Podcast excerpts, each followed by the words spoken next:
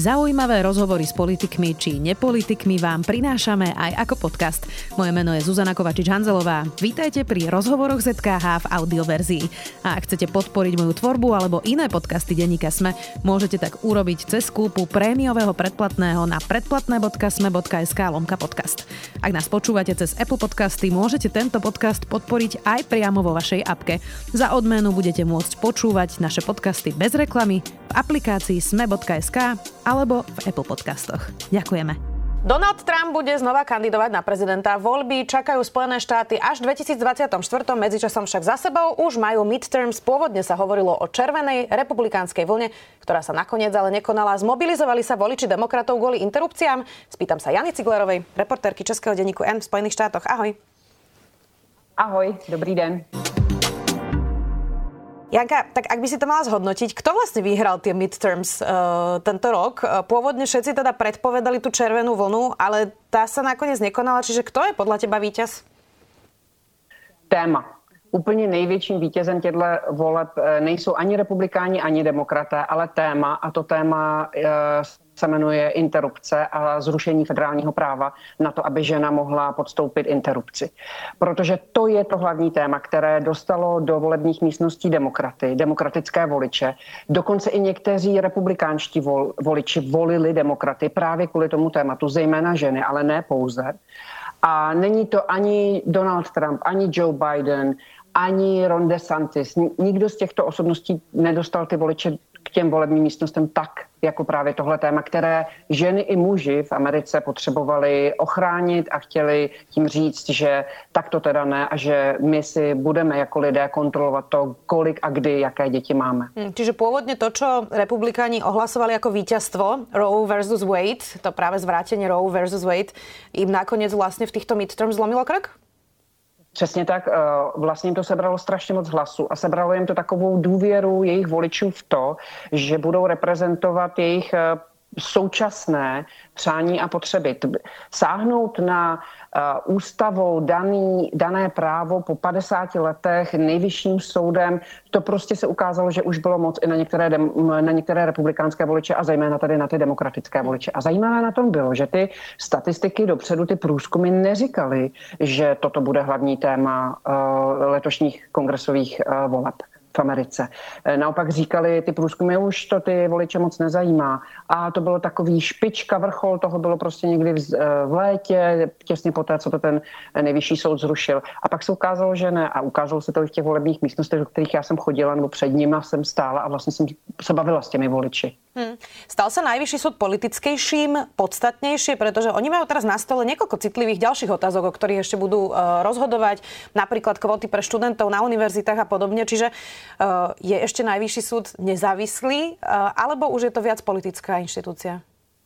Je to jednoznačně politická instituce, kterou vlastně uh, politickou institucí učinil Donald Trump. Uh, on výměnou za to, že uh, se bude snažit prosadit soudce do nejvyššího soudu, kteří jsou konzervativně smýšlející a kteří odporují právu žen na interrupce, tak se vlastně dohodl nebo vyměnil tuto podporu s evangelikány, s voliči křesťansky, až, až vlastně bigotně křesťanskými voliči. Eh, kterých je mezi republikánskými voliči, říká se 20 až 30 jsou, eh, jsou, jsou ty odhady, takže masivní část republikánského voličského spektra. A on se vlastně on těmto voličům slíbil, když vy mě budete volit, tak já vám prosadím ty, ty soudce, kteří potom rozhodnou o zrušení ústavního práva na potrat. A to se přesně stalo. Donald Trump splnil svůj slib, což mu potom velmi a může ještě jednou velmi pomoct, uh, protože on má tu aureolu mezi těmito voliči, on co slíbí, to dodrží. Uh-huh. Uh, ono tie voľby e, sú v poslednej dobe naozaj tesné. Ako veľmi je teda polarizovaná americká spoločnosť a aký veľký problém to je, keď prosto vždy bude polovica ľudí naozaj nespokojná? A ty polovice jsou takový velmi těsný, že jo? Je to prostě, eh, a to vlastně to je to, co vždycky jsme měli na té Americe rádi, že eh, jeden čas to byli konzervativci, pak zase eh, liberálové, pak konzervativci, pak liberálové. Akorát, že ty, a, a já jsem samozřejmě sociologové a, a odborníci na sledování společenských jevů jsou přesvědčeni o tom, že to byly právě sociální sítě, které vlastně posílili ty extrémní, ty, ty krajní, jak na jedné, tak na druhé straně, ty krajní pozice toho politického spektra. A tím vlastně to jsou nejčastěji ty nejhlasitější pozice a, a ty vlastně činí to rozdělení až nepřekonatelné, bych řekla. Až některé ty, eh, ty, ty rozdíly jsou nesměřitelné. Ta, eh, jako pozorujeme to už politické násilí, projev, výrazné projevy politického násilí, výraznou, um, výrazné eh, tendence k, ke krajně pravicovým názorům. Jsou tu sílící protižidovské tendence antisemitské, jsou tu uh, sílící tendence, které uh, jsou namířené proti imigrantům, proti etnickým a rasovým menšinám.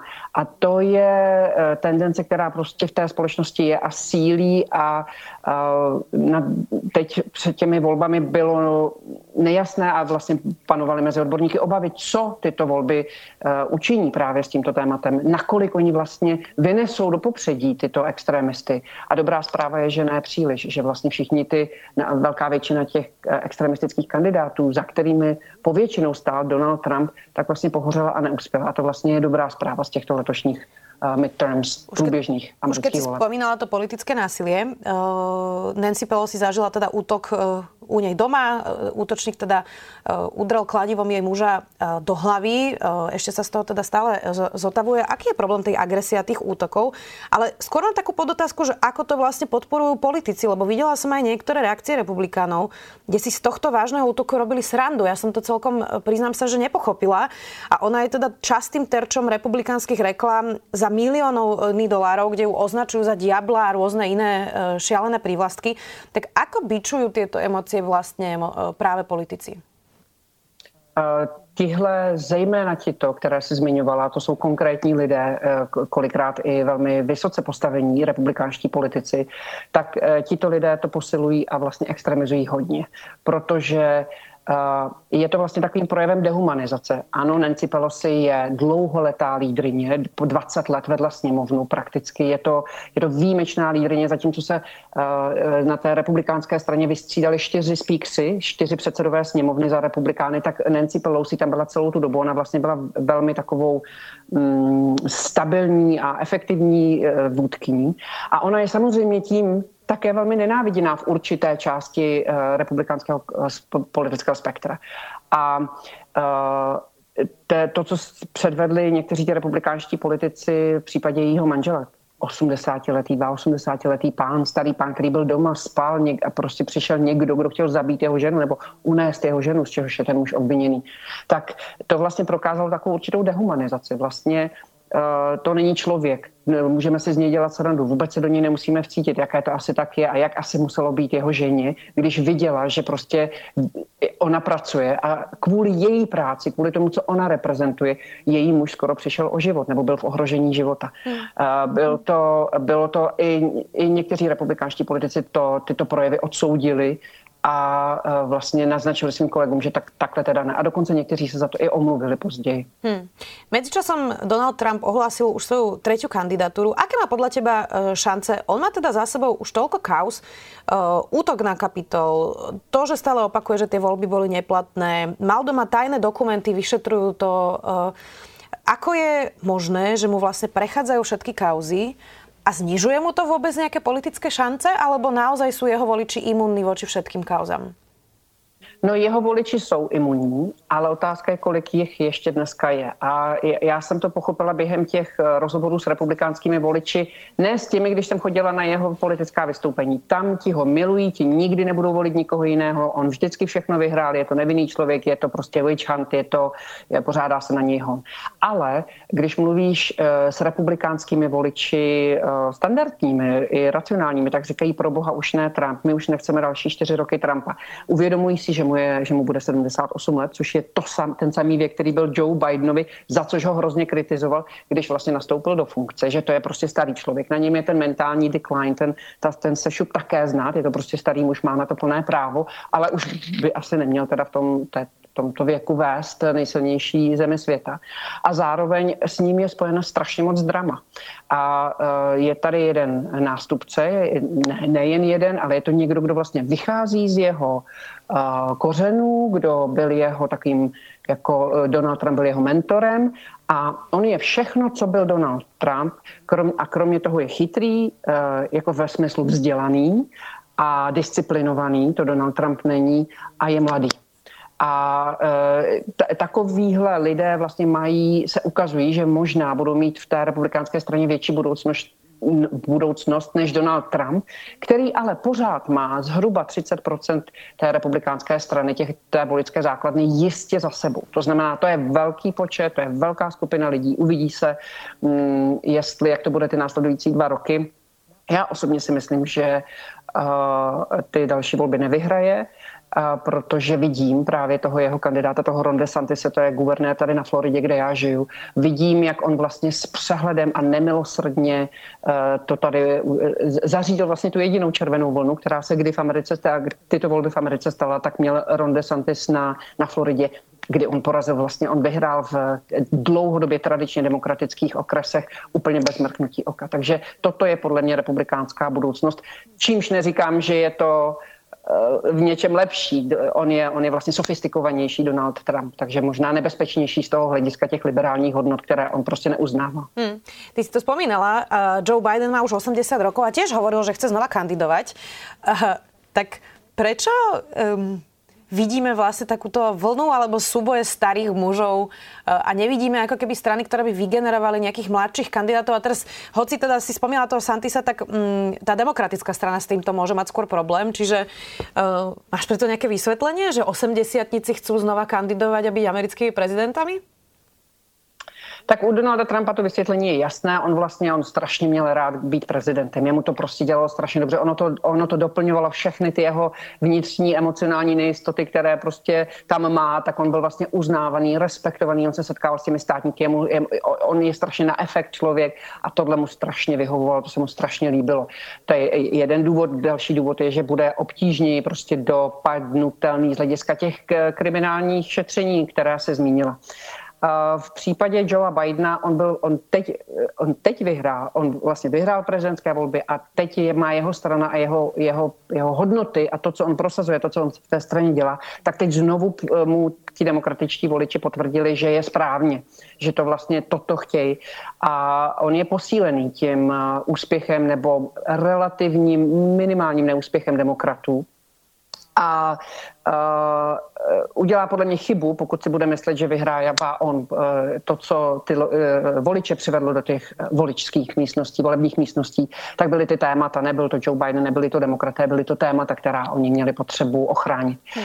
Ale prostě ty nemůžeš, když Joe Biden je prezidentem a vlastně poměrně úspěšným, eh, z hlediska toho, co prosadil, tak ty nemůžeš jako spolustranička přijít a říct, já, budu, já tě budu challengeovat, já se proti tobě postavím. Oni čekají na to, až on řekne to konečné rozhodnutí a potom to bude ta volba. A on to konečné rozhodnutí, on řekl, že má v úmyslu kandidovat, že zamýšlí, nikdy neřekl, jako budu kandidovat a řekl, že on oznámil, že to řekne v lednu. Takže v lednu se dozvím a v lednu se dozvíme a v lednu začne ten boj. V lednu se uvidí, že se bude tam zvedat zase Pete Buttigieg podle mě a Gretchen Whitmerová, uh, guvernérka Michiganu, Gavin Newsom, možná prostě pokud Biden nebude kandidovat, tak určitě Gavin Newsom, guvernér Kalifornie, se do toho postaví a uvidíme další. Mm, bude to zaujímavé to sledovať.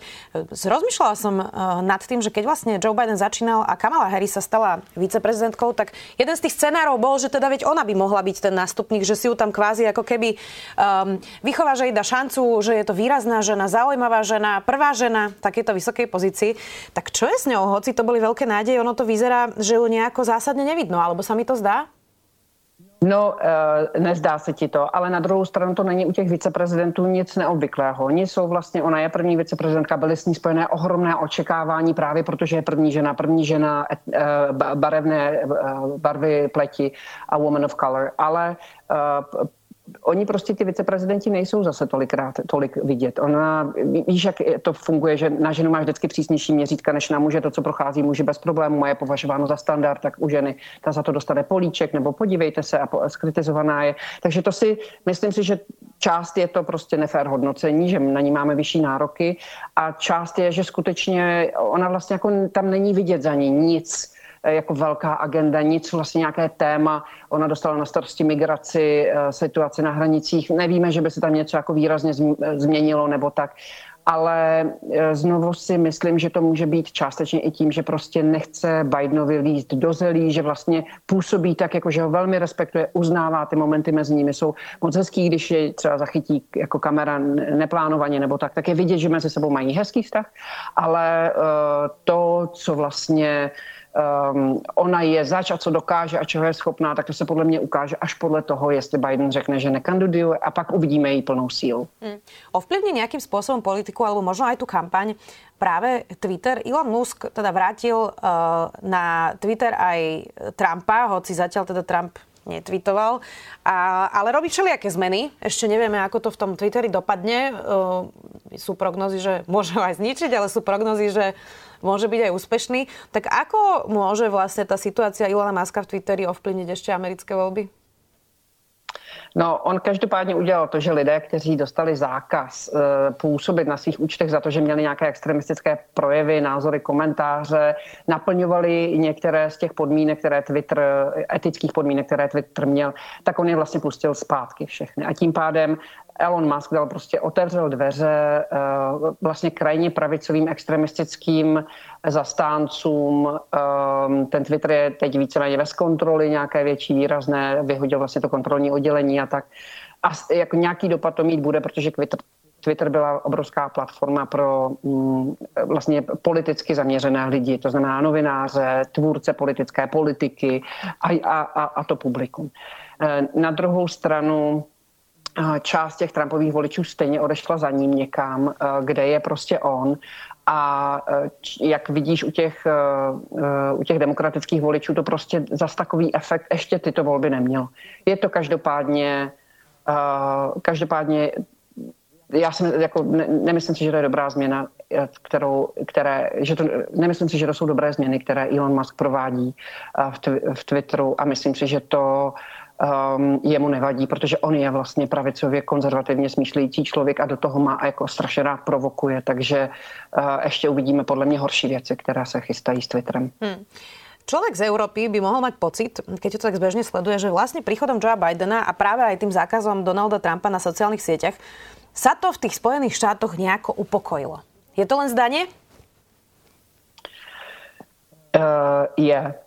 Je, a toho je dobře důkazem nedávná Trumpova schůzka přes víkend. On měl schůzku s takovým um, běložským supremacistou, prostě jako vlastně rasistou, antisemitou, který se jmenuje Nick Fuentes. Je to člověk, který vlastně organizoval ten uh, pochod 2017 Charlesville, kde zemřela tehdy žena, kde, kde vlastně lidé křičeli, ti jeho fanoušci ultra Eh, pravicoví fanoušci křičeli ta hesla, eh, negativní hesla o židovské komunitě, která jsou za hranicí čehokoliv přípustného.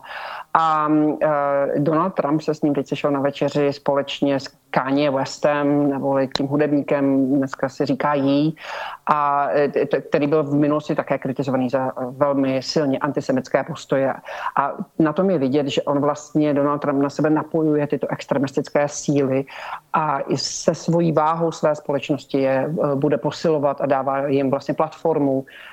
Um, a uh, uh, to jenom ukazuje, že to v té společnosti vlastně doutná a že to jenom teď nebylo v pořádku to říkat, ale když se k tomu postaví lidé, jako je bývalý americký prezident, tak to začíná být více v pořádku to říkat. Hmm, no to jsem právě chcela povedať, že či vlastně všetko toto, o čom jsme se tu ani spolu rozprávali, právě o tom narastajúcom antisemitizme, extrémizme, či to neukazuje, že ten rasizmus je vlastně oveľa hlbší problém v Spojených štátoch, který, hoci jsme si mysleli, že se to už posúva, Eh, aj práve hnutím Black Lives Matter v skutočnosti je tak hlboko zakorenený, že eh, sme tu poriadnu domácu úlohu, alebo teda Spojené štáty my nie, eh, ešte vlastne úplne neurobili. Já si myslím, že my jsme méně rasistická společnost než je americká společnost. Eh, ve spoustě případech proběhla ta, ta, ten dialog, ale ve spoustě případech ne. A já to vidím znova tady na Floridě, kde je 80% lidí, kteří se tu nenarodili, tady žijí. A že je tady v některých okresech 70% menšina, hispánská menšina lidé, kteří přišli z Jižní Ameriky. A tam eh, je vidět, že oni prostě nejsou součástí té diskuze, antirasové diskuze a jsou vlastně velmi otevřeně, velmi často velmi otevřeně rasističtí. A to vůči afroameričanům. Jo. Přestože oni sami nejsou považováni, po, přestože oni sami nejsou považovány za bělochy a nejsou bělochy, tak se vlastně cítí nadřazeně vůči afroameričanům. Ehm, kdo eh, říká, kdo tvrdí, že Amerika nemá systematický rasismus ve své společnosti, tak nežil nikdy v Americe a nevyjel za, za nějakou závoru prostě bohaté části města. Jsou tu chudinské čtvrti, které jsou asociované s, černožský, s černožskou populací. Jako, jako černožský člověk má velmi, černožské dítě má velmi těžkou cestu se z jakéhokoliv této jako nižší společnosti dostat, chudé společnosti, protože je to systém školství. Ty, ty děti se narodí a už rovnou chodí do špatných škol, protože se ty školy platí z daní té oblasti a ta oblast je chudá. Takže vlastně je to, je to takhle neustále posilováno. A jak si zmínila na začátku, nejvyšší soud nyní rozhoduje o tom, jestli vlastně ponechá tu afirmativní akci, uh, to, to, znamená, jestli vlastně ponechá to, že černoští studenti mají a, a přednost nebo, nebo mají jako nižší nároky jsou na ně, aby se právě dostali ze svého prostředí, aby mohli studovat na univerzitách, kam by normálně vlastně nedošli